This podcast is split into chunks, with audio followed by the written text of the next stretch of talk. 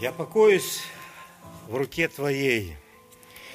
Когда-то Бог сказал через пророка, что мир – это как море, волны которого выносят все время ил и грязь, море взволнованное, море, которое никогда не имеет покоя. Но Бог своим детям, Бог в своем царстве посылает мир. Мир непостижимый, мир сверхъестественный, и мы называем его мир Божий, который превыше всякого ума. Что это за царство, где постоянно мир, где постоянно покой? Я не думаю, что это царство находится в Германии. Маловероятно, что оно находится в Украине или даже в Америке. Я хотел бы сегодня с вами вместе в это воскресное утро прочитать об удивительных характеристиках Божьего Царства. Итак, откроем Евангелие от Матфея, 13 глава, и будем читать 44 стиха. «Еще подобно Царство Небесное, сокровищу, скрытому на поле, которое, найдя, человек утаил, и от радости о нем идет и продает все, что имеет, и покупает поле то». Еще подобно Царство Небесное купцу, ищущему хороших жемчужин, который, найдя одну драгоценную жемчужину, пошел и продал все, что имел, и купил ее. В древние времена, когда часто происходили войны, когда было множество воров, которые подкапывали дома, э, люди прятали свои сокровища где-то в землю, прятали на поля. Иногда случалось так, что человек, который спрятал этот клад, зарыл его, погибал и никому не рассказал о нем, и так оно и оставалось там спрятанным. И вот сущность притчи, которую сегодня, притчи, которую мы прочитали, эм, она не в том, вот, э, что это за человек, который эм, чужое пытается вот забрать, как-то нечестно звучит, правда? Сущность этой притчи, э, и притчи так и толкуются, э, в том единственном смысле, который Дух Святой вложил сюда. Это здесь смысл один – готовность пожертвовать все. В Божьем Царстве, Царство Божие, оно э, имеет такую удивительную характеристику – оно приобретается за готовность пожертвовать все. Но даже если и буквально кто-то хочет толковать это место, что, конечно, не совсем правильно, то мы видим, что э, этот человек, он не забрал это сокровище, он его не, знаете, спрятал тихонечко, да и пользуется себе им. Хотя раввины учили, и закон позволял в то время, что если найдешь сокровище, найдешь деньги – можешь их себе забрать. Никакого процента никуда платить не нужно было. Но этот человек честный, он не захотел забрать тайком, он решил купить это сокровище. Он даже не взял с него немножечко, чтобы купить.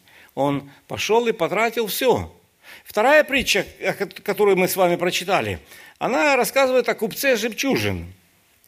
То есть о человеке, который профессионалом был в оценке жемчужин – я, например, не очень разбираюсь в них.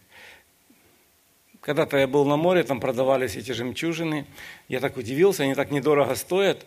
Э, оказалось, что они неправильные. Знаете, формы там, какие-то вкрапления, они ничего не стоят. Но вот этот человек, он разбирается в жемчужинах. В древнем, в древнем мире жемчуг ценился так же, как сегодня ценятся бриллианты – и часто жемчуг использовали как очень удобное вложение. Его можно спрятать. И вот Бог говорит, что это имеет отношение к Царству Божьему, потому что Царство Божье весьма ценно. Но оно может сегодня стать нашим. Итак, характеристики Царства Божьего, потому что все, я думаю, большинство из тех, кто сегодня собрались здесь утром, это граждане Божьего Царства. По каким законам мы живем в этом царстве, по каким законам мы вошли в это царство. Итак, первое. Э, Божье царство, оно не принадлежит нам по праву рождения. То есть это не так, как я родился. Знаете, если иногда везут детей куда-то, э, э, везут жену беременную куда-то, она там родила, и этот ребеночек уже он в автомате становится гражданином вот того государства, где он родился. Мы иногда это переносим и на отношения с Богом. Друзья, Царство Божие не принадлежит нам по праву рождения. Оно, первое мы прочитали, оно скрыто, оно скрытое сокровище – оно находится, это сокровище в чужой коллекции. Это жемчужина чужая жемчужина. И сегодня неразумно будет считать, что э, Царство Божие мое сегодня царство. Только потому, что я себе его вот присвоил. Это как-то две блохи едут на собаке и спорят между собой, чья собака. Э. Друзья, Царство Божие невидимо. Мы не можем его потрогать мы не можем предъявить на него документы, паспорт и сказать, вот, хотя иногда выдают, да, такие грамота, крещение принял, там, открыточка, человек, вот я в Царстве теперь Божьем. Нет, друзья, Царство Божье невидимо.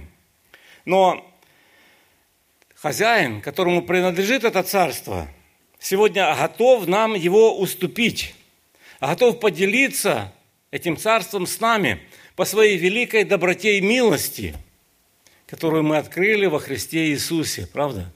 Мы знаем, чье это царство.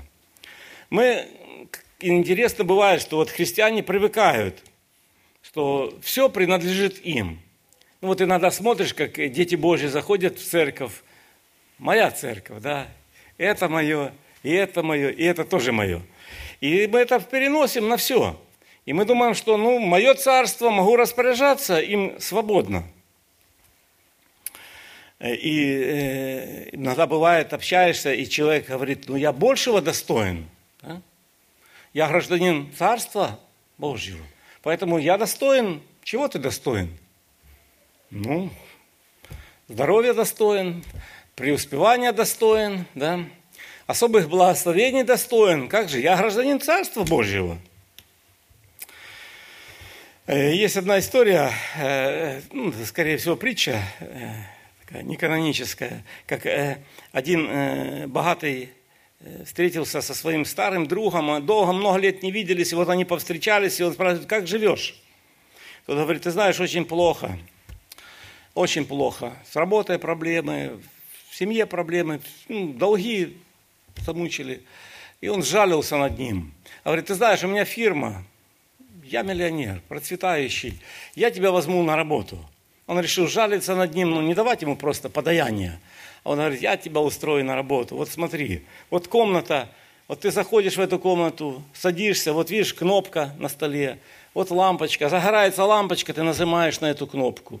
Это твоя работа. Я тебе, это очень важная работа, я тебе за нее буду хорошие деньги платить. Но сел этот человек и работает. Сидит, сидит там, раз, загорелась кнопка, нажал. Ну, дальше сидит в окно, смотрит. Снова загорелось, снова нажал. Ну, прошло время, с долгами рассчитался. Жена, которая его бросила из-за бедности, вернулась. Дети его внезапно поумнели, стали хорошими детьми. И вот однажды жена ночью проснулась от того, что смотрит на кухне, свет горит. Заходит на кухню, а на кухне пригорюнивший сидит ее муженек и пьет водку – и она говорит, что случилось? Что случилось? Она говорит, ты знаешь, вот сижу и, и спать не могу. Как все в жизни несправедливо устроено. Я на кнопку нажимаю, а прибыль мы делим с ним пополам. Вот иногда так и в нас происходит. Э, размышляя о Божьем Царстве, на что мы сегодня претендуем? Бог по великой милости своей – вел нас в это царство. Ибо благодатью вы спасены, и это не от вас Божий дар. И сидим мы, нажимаем на эту кнопку. Да? И так обидно, так мало получаем. И можно же больше было бы, да? И сегодня на это ловится очень много христиан, когда звучат призывы, вы дети царя, вам так много положено, вы так многого достойны – и так люди сегодня относятся к Богу, думая, что вот все в жизни делаем мы. а Бог еще чего-то от нас требует. И так столько сделали. Эта притча, которую вот мы прочитали, она говорит о том, что все богатство, оно не наше, друзья. Оно никогда не было нашим. Мы его получаем только потому, что хозяин, наш Господь, наш Царь решил поделиться с нами этим богатством, этой благодатью. Иногда кто-то может сидеть и думать, я столько заплатил. Помните, как ученики говорили, вот мы все оставили и последовали за тобой. Что нам за это будет?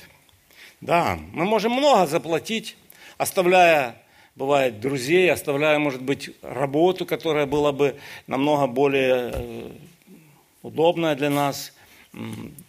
Но то, что мы находим, Бог говорит, бесконечно дороже бесконечно драгоценнее. Еще, друзья, э, вторая характеристика Царства Божия. В Царство Божие могут войти разные-разные люди. Оно не для определенной категории людей. Когда вот проверяют, у меня знакомые выезжали в Америку и проверяют там, такой болезни не должно быть, таких событий в твоей жизни не должно быть. И только тогда ты можешь претендовать на гражданство. И вот есть категория людей, которые никогда и никуда не выйдут, потому что их не примет ни одно государство. Так вот, в Царство Божие входят разные люди. И мы прочитали, что первый, он случайно нашел. Не знаю, что он там бродил по этому полю, что он там потерял, но вот он его там нашел. Второй, он усердно искал. Это разные пути, правда? Разными путями э, люди входят, потому что разные люди – я не говорю сегодня о том единственном пути, который, о котором сказал, говорит Слово Божье э, словами Иисуса, нашего Спасителя. Я есть путь, истинная жизнь. Это уже ты нашел Христа, это ты уже вошел, это уже узкие врата. Но как ты к ним пришел? Э, может, и вы сегодня, вот сидящие здесь, не искали Бога. Господь говорит, меня нашли, не искавшие меня. Но потом уверовали. Помните, как Савл вы все помните, кто такой Савл, будущий апостол Павел, он был Савлом. Он нашел, куда он нашел? Он нашел убивать христиан, правда? Он нашел предавать их суду. Он не шел найти Христа. Поверьте, это самое последнее, что он хотел найти в своей жизни. Или мы вспомним самарянку, которая пришла в полдень к колодцу. Скажите, что она искала? Она искала Мессию, она искала Христа? Нет. Она не хотела никого видеть. Ей никто не нужен был. У нее были проблемы. Может быть, сегодня и среди нас есть кто-то, как вот этот купец жемчужин, обошли все церкви в поисках Божьей истины. Важно, в любом случае, искал ли ты Христа или не искал, но потом нашел. Важно не гордиться собою – на Рождество мы вспоминаем, кому открывается э, Рождество первым. Пастухи. Мы иногда делаем из них очень благородных героев. Пастухи очень презираемый народ. Очень презираемый. Их свидетельство в суде не бралось во внимание, потому что это были лжецы, такие э, патологические. Они жили на том, что они воровали. И Бог к ним приходит на Рождество. И Он говорит, важно не гордиться, не гордиться собой. Важно дорожить друг другом, потому что и один, и другой нашел это царство, получил это царство, вошел в него. Один был, может быть, пахарем, второй был ювелиром, коллекционером. Разное социальное положение, разный интеллект, все разное. Но нашли одно и то же – Потому что Царство Божье может сегодня быть дано любому. И Бог не делает исключения. И никто из тех, кто сегодня сидит здесь и слушает, не может сказать, я не подхожу в это царство. Бог говорит, любой ищущий находит, и стучащему отворят. Еще, друзья, э, царство Божье можно приобрести за определенную цену, но его нужно правильно оценить. Многие сегодня не видят ценности Царства Божьего. Почему? Писание дает ответ. Потому что сатана, Бог века сего, ослепил, ослепил их умы. Я как-то э, читал, как возникла фирма Дебирс. Слышали? Которая заним, одна из самых крупных в мире, занимается добычей и продажей э, алмазов. Они стали владельцами вот этих алмазных копий в ЮАР. Таким интересным образом. Люди, которые на поверхности сперва там добывали, э, вдруг перестали, добыча закончилась, дальше шла вот эта голубая глина, она такая твердая, как гранит, и ее невозможно долбить, и люди сказали, да нету здесь ничего. И вот э, два владельца, один из них будущий владелец фирмы Дебирс, они решили скупить эти земли, э, где вот была эта глина негодная, но, как оказалось, потом в ней вот эти кимберлитовые трубки с, с алмазами. Люди отдали ни за что эти деньги, э, эти, эти земли. Они скупили, сегодня это э, богатейшая фирма – Потому что кто-то не рассмотрел. Кто-то не рассмотрел в этой земле и сказали, здесь нет ничего. Оно ничего не стоит. Но давайте еще вспомним, что для того, чтобы добывать алмазы, сегодня говорят, э, для одного грамма алмазов необходимо переработать 180 тонн грунта. 180 тонн. Один грамм алмазов. Сколько усилий. Когда-то Иов э, в 28 главе Э, э, говорит, железо получается из меди, и из камня выплавляется медь, человек полагает предел тьме, тщательно разыскивает камень во мраке и тени смертной. Тщательно, тщательно разыскивает. Сегодня очень много людей, у которых сбиты приоритеты, сбит вот этот фокус оценки окружающего, и они считают ценным то, что абсолютно не является ценным – Э, сколько сегодня, во сколько сегодня оценивается премудрость? Во сколько сегодня оценивается разум? Сколько сегодня готовы вложить все свое имение в том, чтобы приобрести мудрость и знание? Это зачем? Бог говорит, так это бесконечно драгоценно. Это бесконечно дорого. Кто из вас согласен? Кто готов учиться? То же самое мы видим, та же самая проблема с Царством Божьим. Люди говорят, да ничего оно не стоит.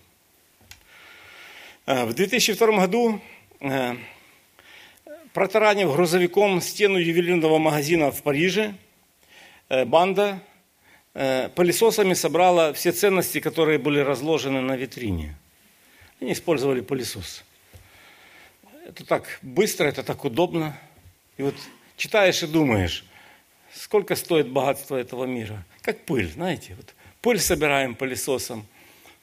Очень примечательно, правда? Они собрали пылесосом драгоценности. Драгоценности, как слежавшаяся пыль. Вот люди часто не, могут разглядеть истинную ценность. Например, насколько мы сегодня способны разглядеть ценность человека, который возле нас. Да? Мы говорим, кто-то стоит, кто-то не стоит – у американцев есть такая пословица, э, скажи, сколько у тебя денег на счету, я скажу, сколько ты стоишь. Так оцениваем. Э, у Бориса Акунина есть интересная история. Э, и вот он описывает, он говорит, я знавал одного солдата, человека совсем неразвитого, косноязычего, из-за этого презираемого товарищами – который в исключительной ситуации спас весь свой эскадрон. Во время панического отступления 100 человек, 100 лошадей оказались ночью среди непроходимой топи, и без сомнения все бы там сгинули, если бы не этот парья, которого все считали полудурком. Он молча вышел вперед и, по-звериному пригнувшись в самой воде, повел отряд за собой. Он чувствовал, куда можно ступить, а куда нельзя. И все спаслись. Нечего и говорить, что после этого случая к обладателю странного дара товарищи относились совсем иначе. И его ценность, которая могла бы до конца жизни остаться неоткрытой, стала для всех очевидной. У каждого есть ценность. Но мы сегодня говорим о ценности Божьего Царства. Оно бесконечно ценно. И печально, что Бога и Его Царство ценят не все – Но я знаю, что настанет такая ситуация, что каждый призван понять, это бесконечно ценно. Это настолько ценно, что все богатства мира будут с презрением отвергнуты. Бог спасает сегодня. Во Христе Иисусе спасение.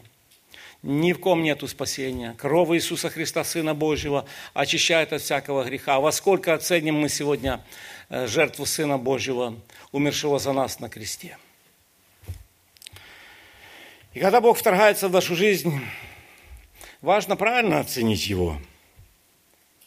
Оценить не как агрессора, который что-то ломает, что-то переделывает, а оценить Его как драгоценность, величайшую драгоценность. Третье, четвертое. За Царство Божие нужно отдать все. Мы часто приглашаем людей и говорим, приходите к нам – они говорят, а что от нас надо? Мы отвечаем, да ничего не надо. Но Бог учит по-другому. Нужно отдать все за обладание Царством Божьим. Вы говорите, а как же спасение? Это Божий дар. Но принимая Иисуса Христа, мы подчиняем Ему все, что у нас есть. Отныне все Твое – все твое. Спасение приобретено жертвой Иисуса Христа, но истинно верующий готов заплатить любую цену, которую Бог однажды скажет ему оплатить. Он готов. Как когда-то был готов Авраам. Он был другом Божьим, он был избран Богом, Бог общался с ним, но Бог однажды сказал, заплати цену – сын твой, единственный твой, возлюбленный твой. Кто знает сердце старика отца, который всю жизнь ожидал этого обещания?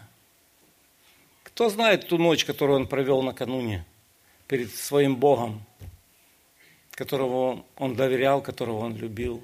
И он сказал, я заплачу, я отдам все. И он жил дальше, жил его сын, но он жил как не имеющий ничего. И люди говорили, Авраам богатый, у Авраама стада, у Авраама такой сын замечательный. А Авраам говорил, я нищий, меня ничего нет. Сын, Божий сын. Богатство, Божье богатство.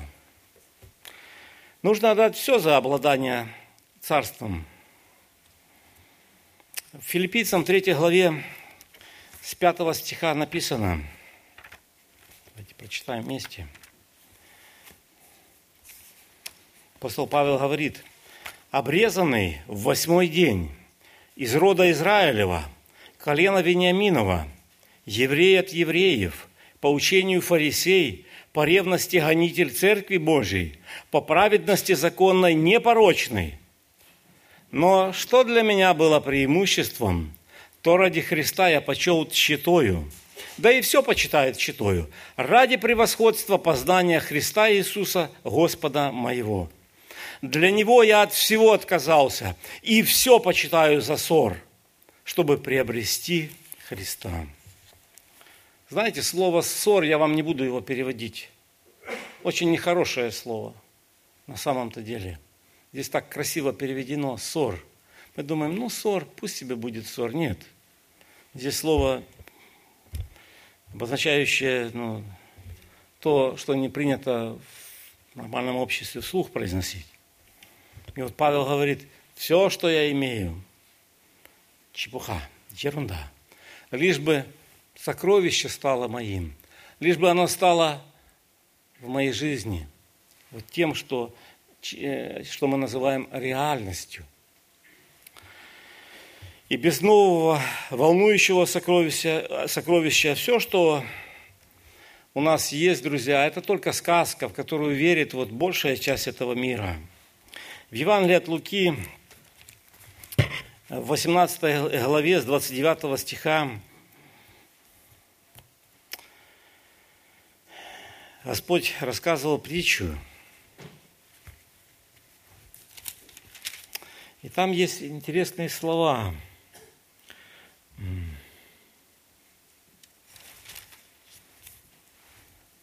А, нет, прошу прощения.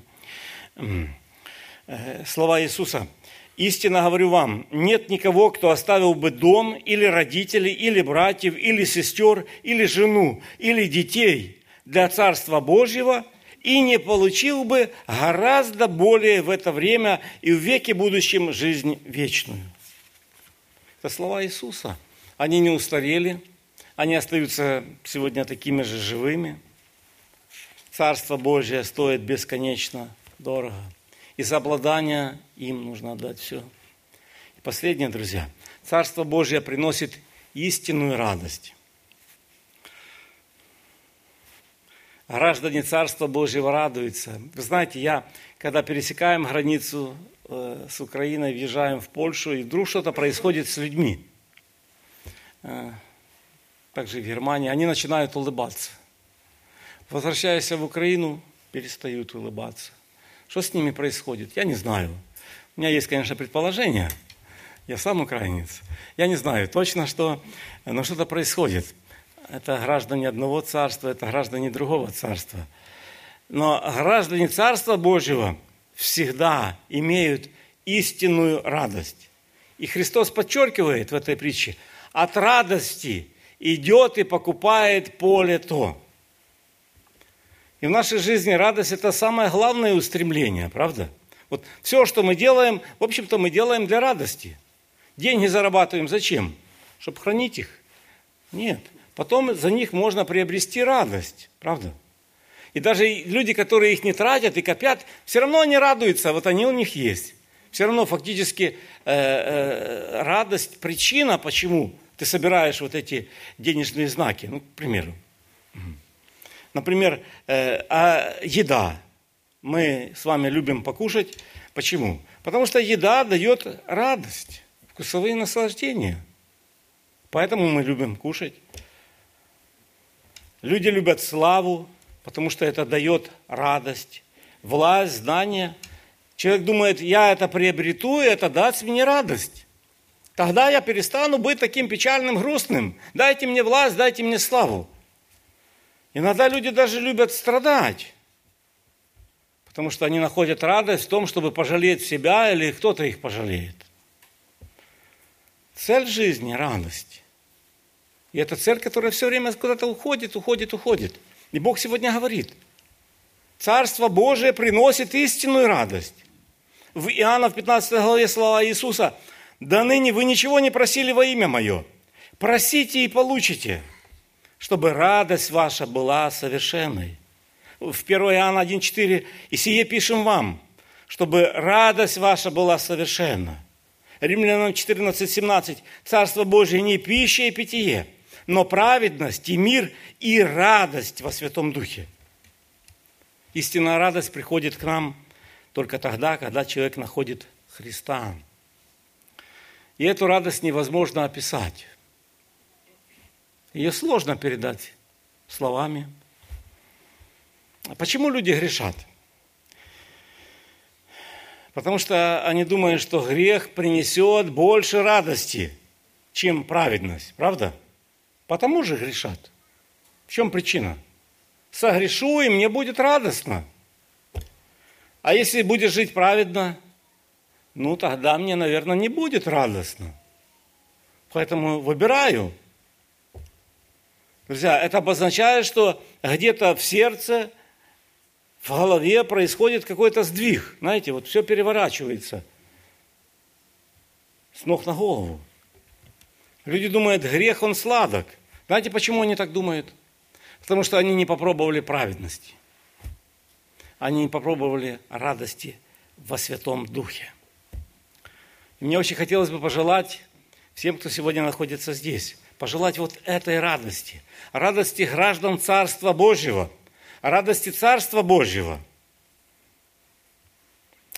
Есть притча, очень древняя притча, как однажды один наставник насобирал ученики, у него были, и вот он э, решил их оставить для того, чтобы распространять Слово Божье. И вот ученики остались в том доме, в котором он жил. И пока его не было, пока он где-то ходил, повествовал, а за это время они там по недосмотру, пожар случился, и дом сгорел.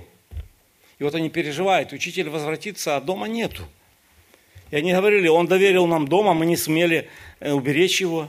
И они начали все быстренько восстанавливать. Ну, что-то надо делать. Начали заново все строить. Но тут возвращается учитель и смотрит, а они дом строят. И они, знаете, испугались, расстроились. Он их увидел и говорит, ага, наши дела идут на лад, у нас новый дом будет. А ученики пристыженные рассказывают ему, как было дело. Они говорят, мы не досмотрели, огонь разрушил дом. И вот он им отвечает, говорит, не понимаю, о чем ты толкуешь, ответил наставник. Вижу людей, что исполняя с веры в жизнь, начали новый ее этап. Те, кто потеряли единственное свое достояние, находятся в лучшем состоянии, нежели все остальные, ибо с этой минуты они будут лишь приобретать. Друзья, можно начать сначала. Не нужно горевать, дом сгорел, прошлое уничтожено. Ты начинаешь все сначала. Ты можешь прямо с этого места начать приобретать, начать получать. Это будет удивительная, радостная, сверхъестественная жизнь. И вот Христос рассказывает нам сегодня эти притчи. Он очень громко кричит моему сердцу и каждому. Расстаньтесь со своими грехами – покайтесь и начните приобретать настоящее сокровище. Скажем аминь. Я сейчас буду молиться вместе с вами, друзья. Давайте мы встанем на ноги. Я верю, что Дух Святой здесь, я верю, что Господь сегодня на том месте, на котором мы собрались, потому что мы собрались во имя Его, я верю, что сегодня Господь хочет благословить каждого. Я знаю, что сегодня есть те, кому особенно нежно сегодня относится Дух Божий, обличая, наставляя, укрепляя. И каждый сегодня может утешиться общением со Христом.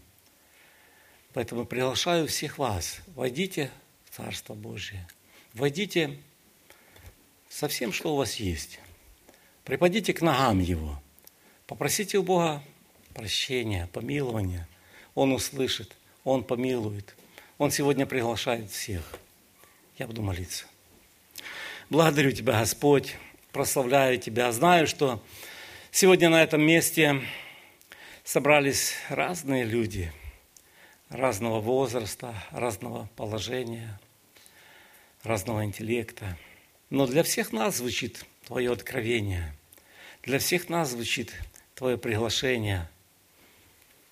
Ты открываешь глаза наши, чтобы мы увидели Царство Твое. Я благодарен Тебе, что однажды Ты дал мне найти Тебя. Мне, который не искал Тебя. Но я знаю, здесь есть те, которые искали Тебя. И Ты и им открылся. Ты удивительный Бог. Мы Тебе поклоняемся, мы благодарим Тебя. Мы взираем на Голгофу и видим как бесконечно драгоценна любовь Твоя, как бесконечно глубок этот океан милости и благодати Твоей. Я не нашел в нем дна, Господи. Ты удивительный Бог. И мы приходим к Тебе, припадаем к ногам Твоим, радуемся об имени Твоем, прославляем Тебя, чудесного пастыря, ибо Ты – жизнь наша, и нет ни в ком другом спасения, и только Ты – сокровище наше. Тебе слава, во веки веков, Царь царей, Господь господствующих, Отец и Сын и Святой Дух. Аминь. Благодарю, друзья. Пожалуйста, можете присесть. И э, еще, а да, э, в завершении э, прозвучит пение, и затем...